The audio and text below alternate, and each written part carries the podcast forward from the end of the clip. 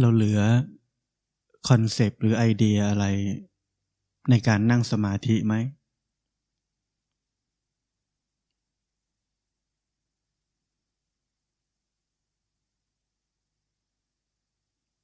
ถ้าเราเหลือคอนเซปต์หรือไอเดียไม่ว่าในรูปแบบไหนก็ตามจะเกิดความพยายามจะไปถึงจุดๆนั้นและนั่นคือตัวเรา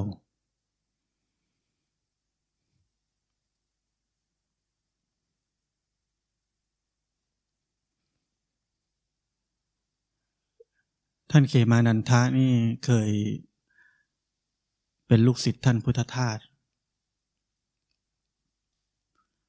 ท่านเคยถามท่านพุทธทาสครั้งหนึ่งว่าการปฏิบัติธรรมคืออะไร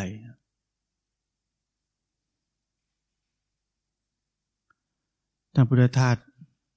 ตอบว่าคือการไม่เอาอะไรเลย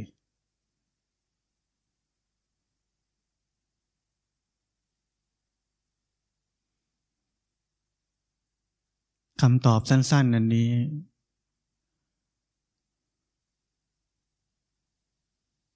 คือทั้งหมดเลยของการปฏิบัติธรรม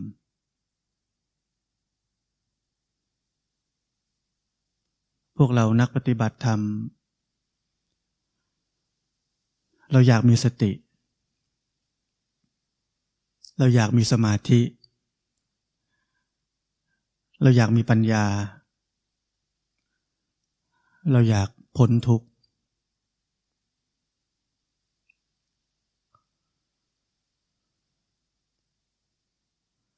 มันตรงกันข้ามกับความที่ไม่เอาอะไรเลยเราเดินทางตรงกันข้ามกับการปฏิบัติธรรมที่แท้จริง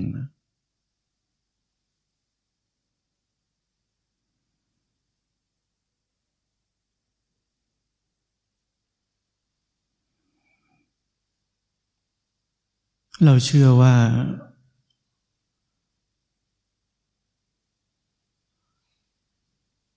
เราซึ่งเป็นความมืดเป็นมิจฉาทิฏฐิจะเป็นคนจุดความสว่างขึ้นมา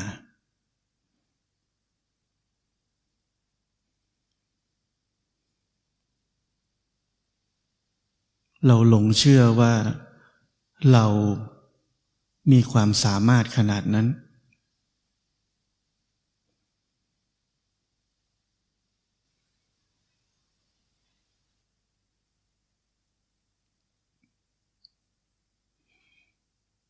แท้จริงความสว่างนั้นมีอยู่แล้ว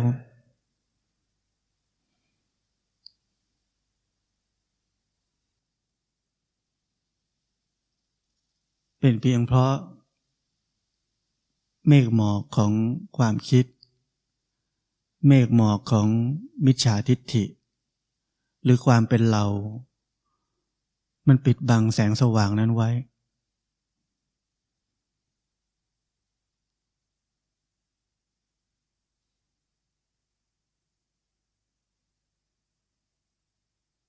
้เราจะมีหน้าที่แค่พ้นออกจากโลกของความคิดปรุงแต่งทั้งปวง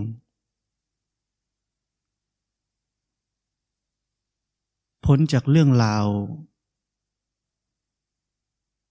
ที่เรียกว่าชีวิตของเรา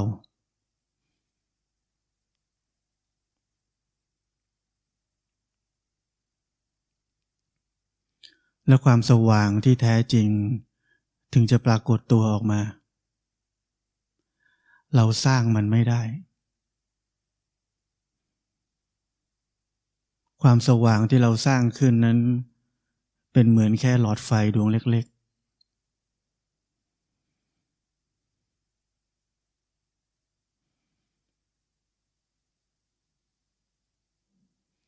ๆแต่ความสว่างที่แท้จริงนั้นไม่มีขอบเขต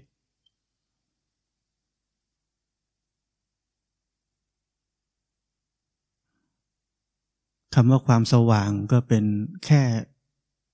คำสมมุติเปรียบเทียบเฉย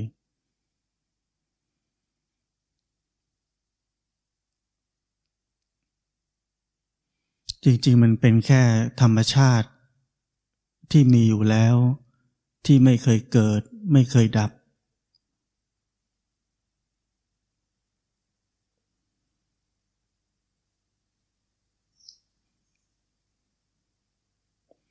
ไม่มีต้นไม่มีปลายไม่เคยเปลี่ยนแปลง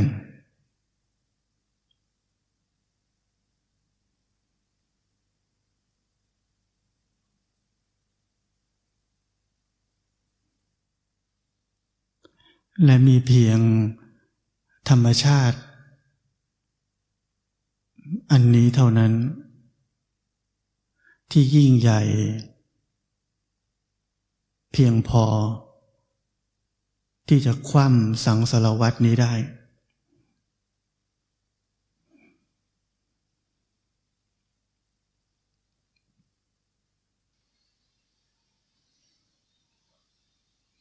สังสารวัฏนี้เป็นกองทุกข์ที่ยิ่งใหญ่ขนาดที่พระพุทธเจ้าบอกว่าหาต้นหาปลายไม่เจอเหมือนกันเ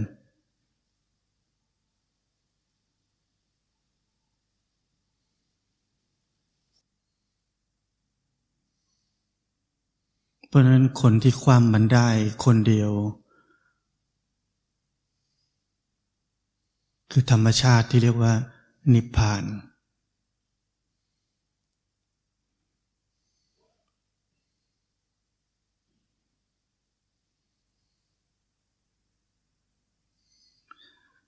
นิพพานคือสภาพที่พ้นจากความปรุงแต่งทั้งปวง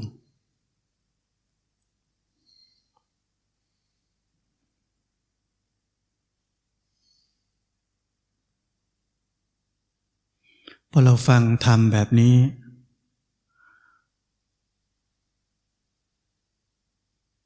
มีเป้าหมายไหมว่าชีวิตของเราจะต้องพ้นจากความปรุงแต่งทั้งปวง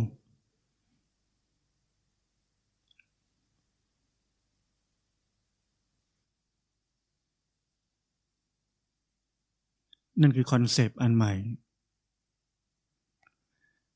นั่นคือไอเดียอันใหม่เราจะเป็นคนที่พ้นจากโลกของความคิดปรุงแต่งทั้งปวงนั่นคือความปรุงแต่ง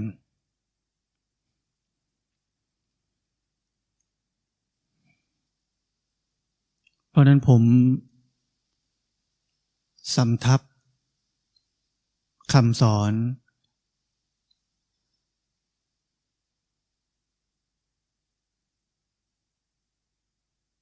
ให้กับเราทุกคนเข้าใจว่าที่สุดคือชีวิตที่ไร้เรื่องราวชีวิตที่ไร้เรื่องราวเป็นชีวิตที่เหลือแค่ปัจจุบัน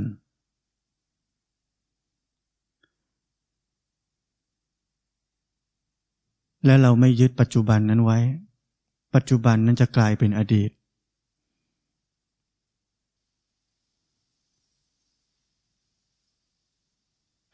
นั้น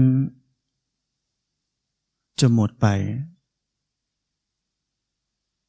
ปัจจุบันที่กำลังผ่านไปเป็นอดีตจะหมดไปและมันไม่ใช่เรื่องราว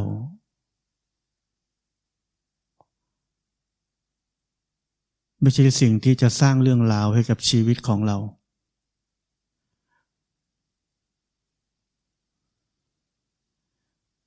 เป็นชีวิตที่เหลือแค่ขณะนี้เท่านั้น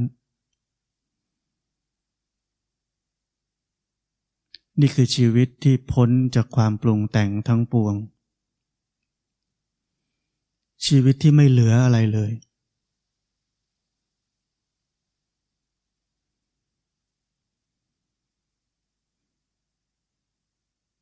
ไม่เหลือความรู้สึกว่า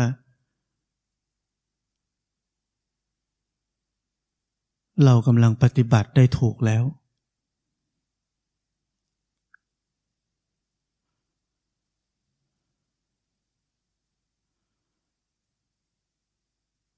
ไม่เหลือทุกไอเดียของความเป็นเรา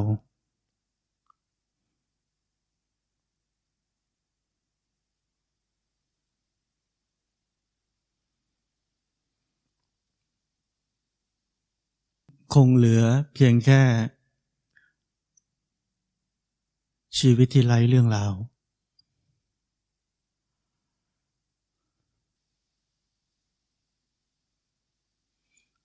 คงเหลือแค่หน้าที่และการใช้ชีวิต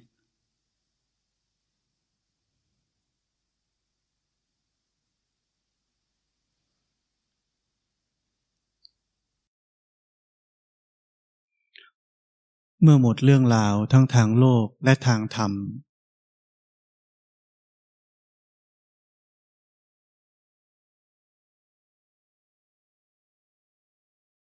เราจะเข้าถึงความบริสุทธิ์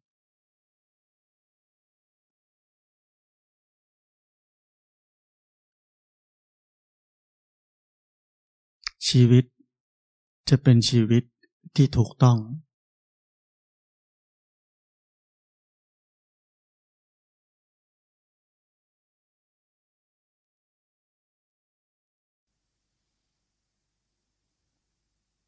มีคนเคยถามพระพุทธเจ้า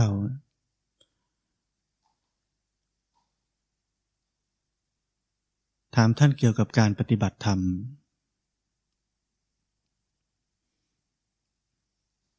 ถามท่านว่าใช่อย่างนี้ไหมท่านว่าไม่ใช่มันใช่อย่างนั้นไหมท่านก็ว่าไม่ใช่ใช่อย่างงู้นไหมท่านก็ว่าไม่ใช่อีกถามไปไม่รู้กี่ครั้งท่านก็ตอบว่าไม่ใช่หมด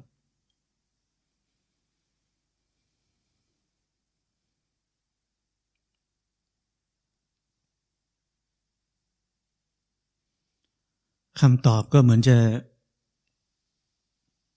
ยียวนอะถ้าเราอ่านเราก็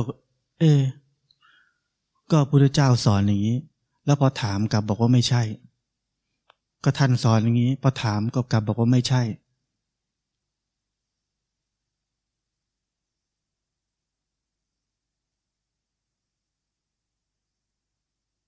ผมเข้าใจว่าที่ท่านตอบว่าไม่ใช่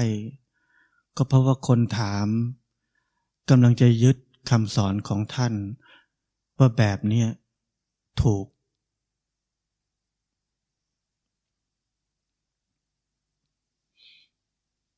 และเมื่อไรก็ตามที่เรายึดอะไรเข้าให้เราจะผิดทันที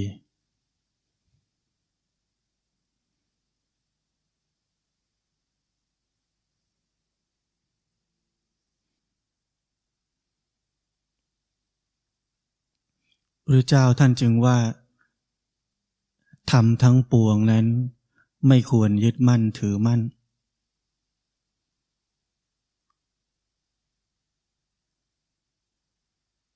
เมื่อเรายึดอะไรเข้าให้แล้วเรื่องราวจะเกิดขึ้น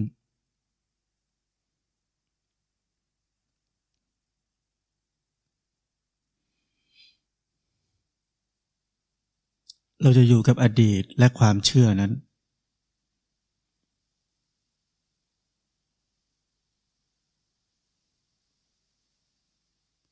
เมื่อเรายึดและเชื่ออะไรเข้าให้แล้วเราจะแคบลงทันทีเราจะตกอยู่ไปในกรอบทันทีเหมือน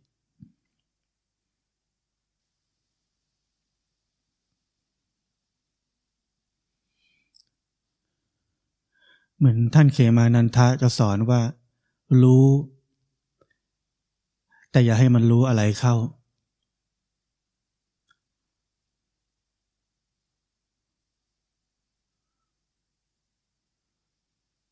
เพราะพอมันรู้อะไรเข้าไปแล้วเรื่องราวก็เกิดขึ้น ความยึดในสิ่งที่ถูกรู้นั้นก็เกิดขึ้น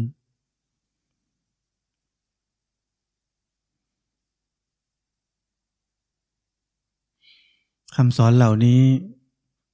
เราพูดให้ง่ายที่สุดคือเหลือแค่ปัจจุบัน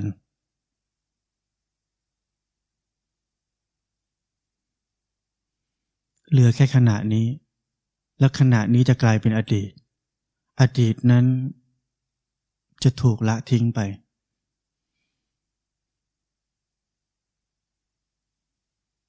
แล้วขณะนี้จะเกิดขึ้นใหม่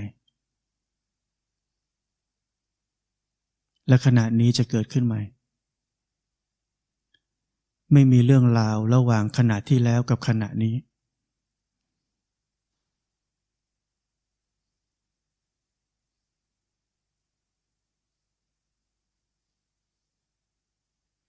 ถ้าเราไม่เข้าใจจุดนี้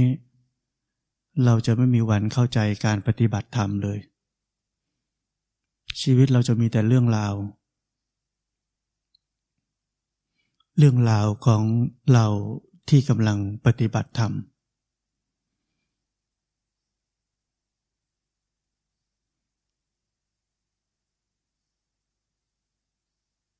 เรื่องราวของการเชื่อมต่ออดีตปัจจุบันและอนาคตและเมื่อเกิดการเชื่อมต่อระหว่างอดีตปัจจุบันและอนาคต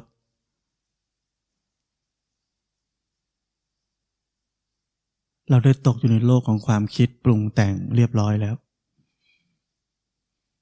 ชีวิตของเราทั้งชีวิตอยู่ภายใต้ความคิดปรุงแต่งตลอดเวลาเราไม่เคยอยู่กับขณะนี้อย่างบริสุทธิ์เลย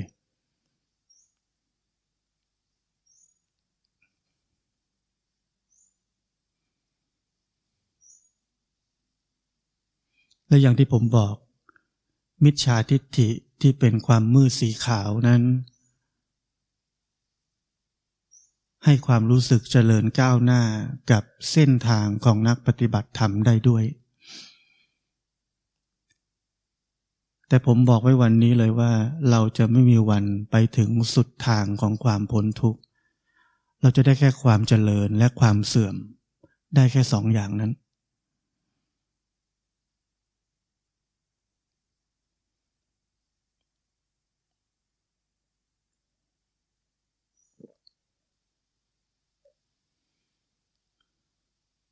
ถ้าพวกเราเข้าใจเส้นทางที่ผมได้สอนไปแล้วเราจะเห็นตัวเองเห็นอดีตของตัวเองอดีตที่เราพยายามแสวงหาวิธีปฏิบัติธรรมแสวงหาอุบายแสวงหาเทคนิคแสวงหาข้อรู้อันมากมายเกี่ยวกับธรรมะและการปฏิบัติธรรม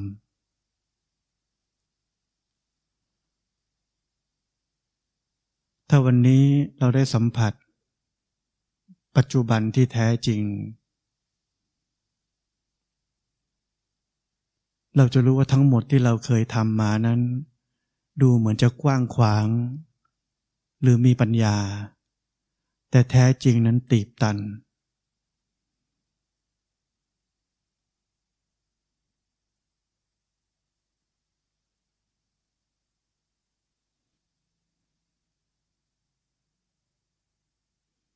ชีวิตเราเต็มไปด้วยความรู้ด้วยเรื่องราวนั่นคือความตีบตันอย่างที่สุด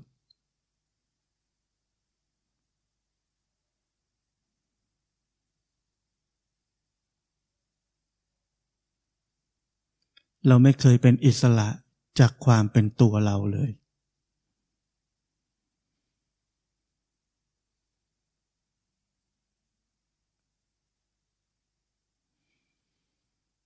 เราใช้ความมืดแสวงหาความสว่าง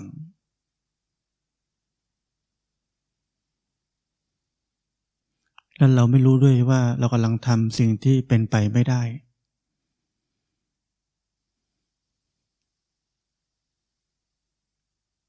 ความไม่รู้นั่นเองมืดที่สุดเ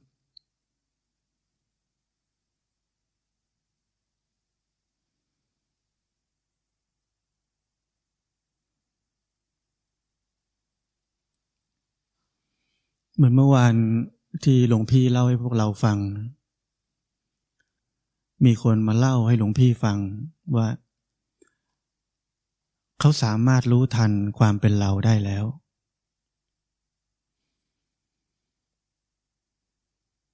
เขาเห็นแล้ว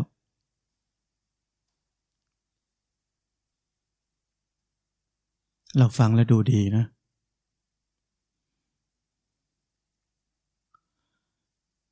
เขาไม่เห็นว่าเราคนใหม่ได้เกิดขึ้นอีกแล้ว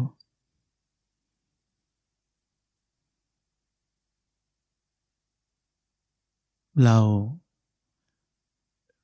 ที่ปฏิบัติถูกแล้วเกิดขึ้นแ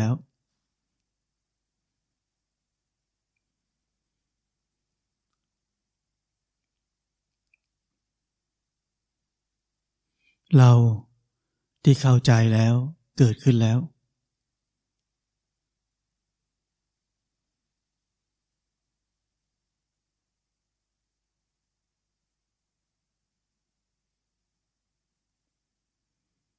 เรากำลังมาถูกทางแล้ว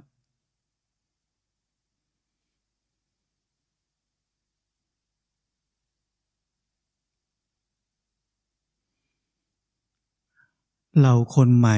เกิดขึ้นตลอดเวลา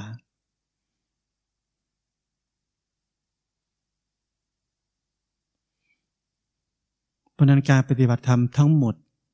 จึงเต็มไปด้วยความปรุงแต่งเพราะมันอยู่ภายใต้ความปรุงแต่งคือความเป็นเรา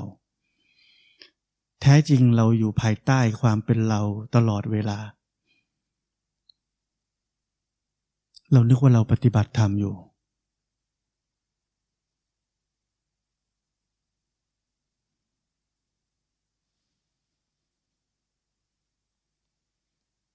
ทันทีที่เราได้ยินอย่างนี้ด้วยความมืดมิดของชีวิตของเราจะมีคำถามขึ้นมาทันทีว่าอ้าวแล้วทำยังไงอ่ะต้องทำยังไงถึงจะถูก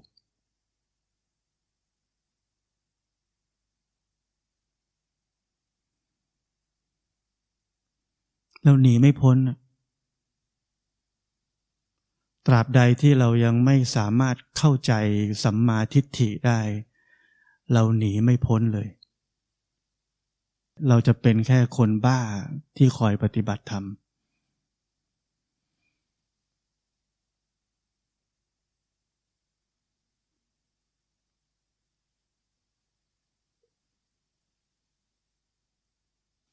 รมสาเหตุหนึ่งที่เราเป็นอย่างนั้นเพราะเราถูกสอนมาว่าความพ้นจากความเป็นเรานั้นเป็นจุดหมายปลายทาง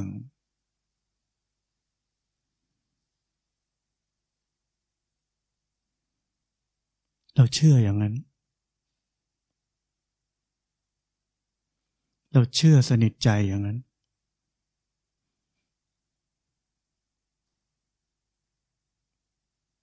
วันนี้มีคนมาบอกเราว่ามันคือจุดเริ่มต้นเราคิดไม่ออกเป็นไปได้ยังไงมันคิดไม่ได้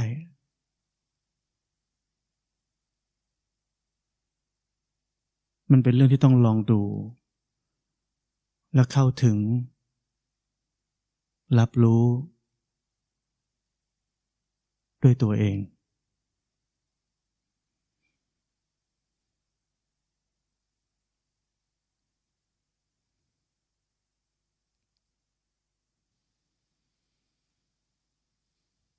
เพราะนั้นผม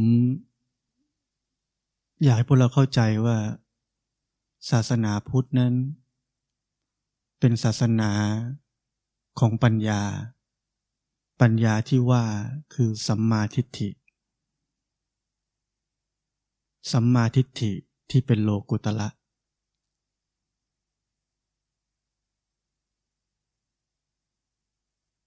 และลองดูใช้ชีวิตอย่างไร้เรื่องราวผมท้าให้ลองแค่วันเดียวก็พอ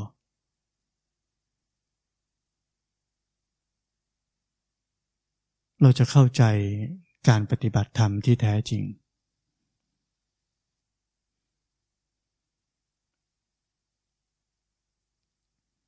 ธรรมที่แท้จริงนั้นพูดไม่ได้ถ้าพูดออกมาก็ไม่ใช่ธรรมะแล้วนั่นคือความหมายของชีวิตที่ไร้เรื่องราวเมื่อไรก็ตามที่ชีวิตเราพูดไม่ได้อธิบายไม่ถูกชีวิตนั้นเป็นธรรมะทั้งแท่ง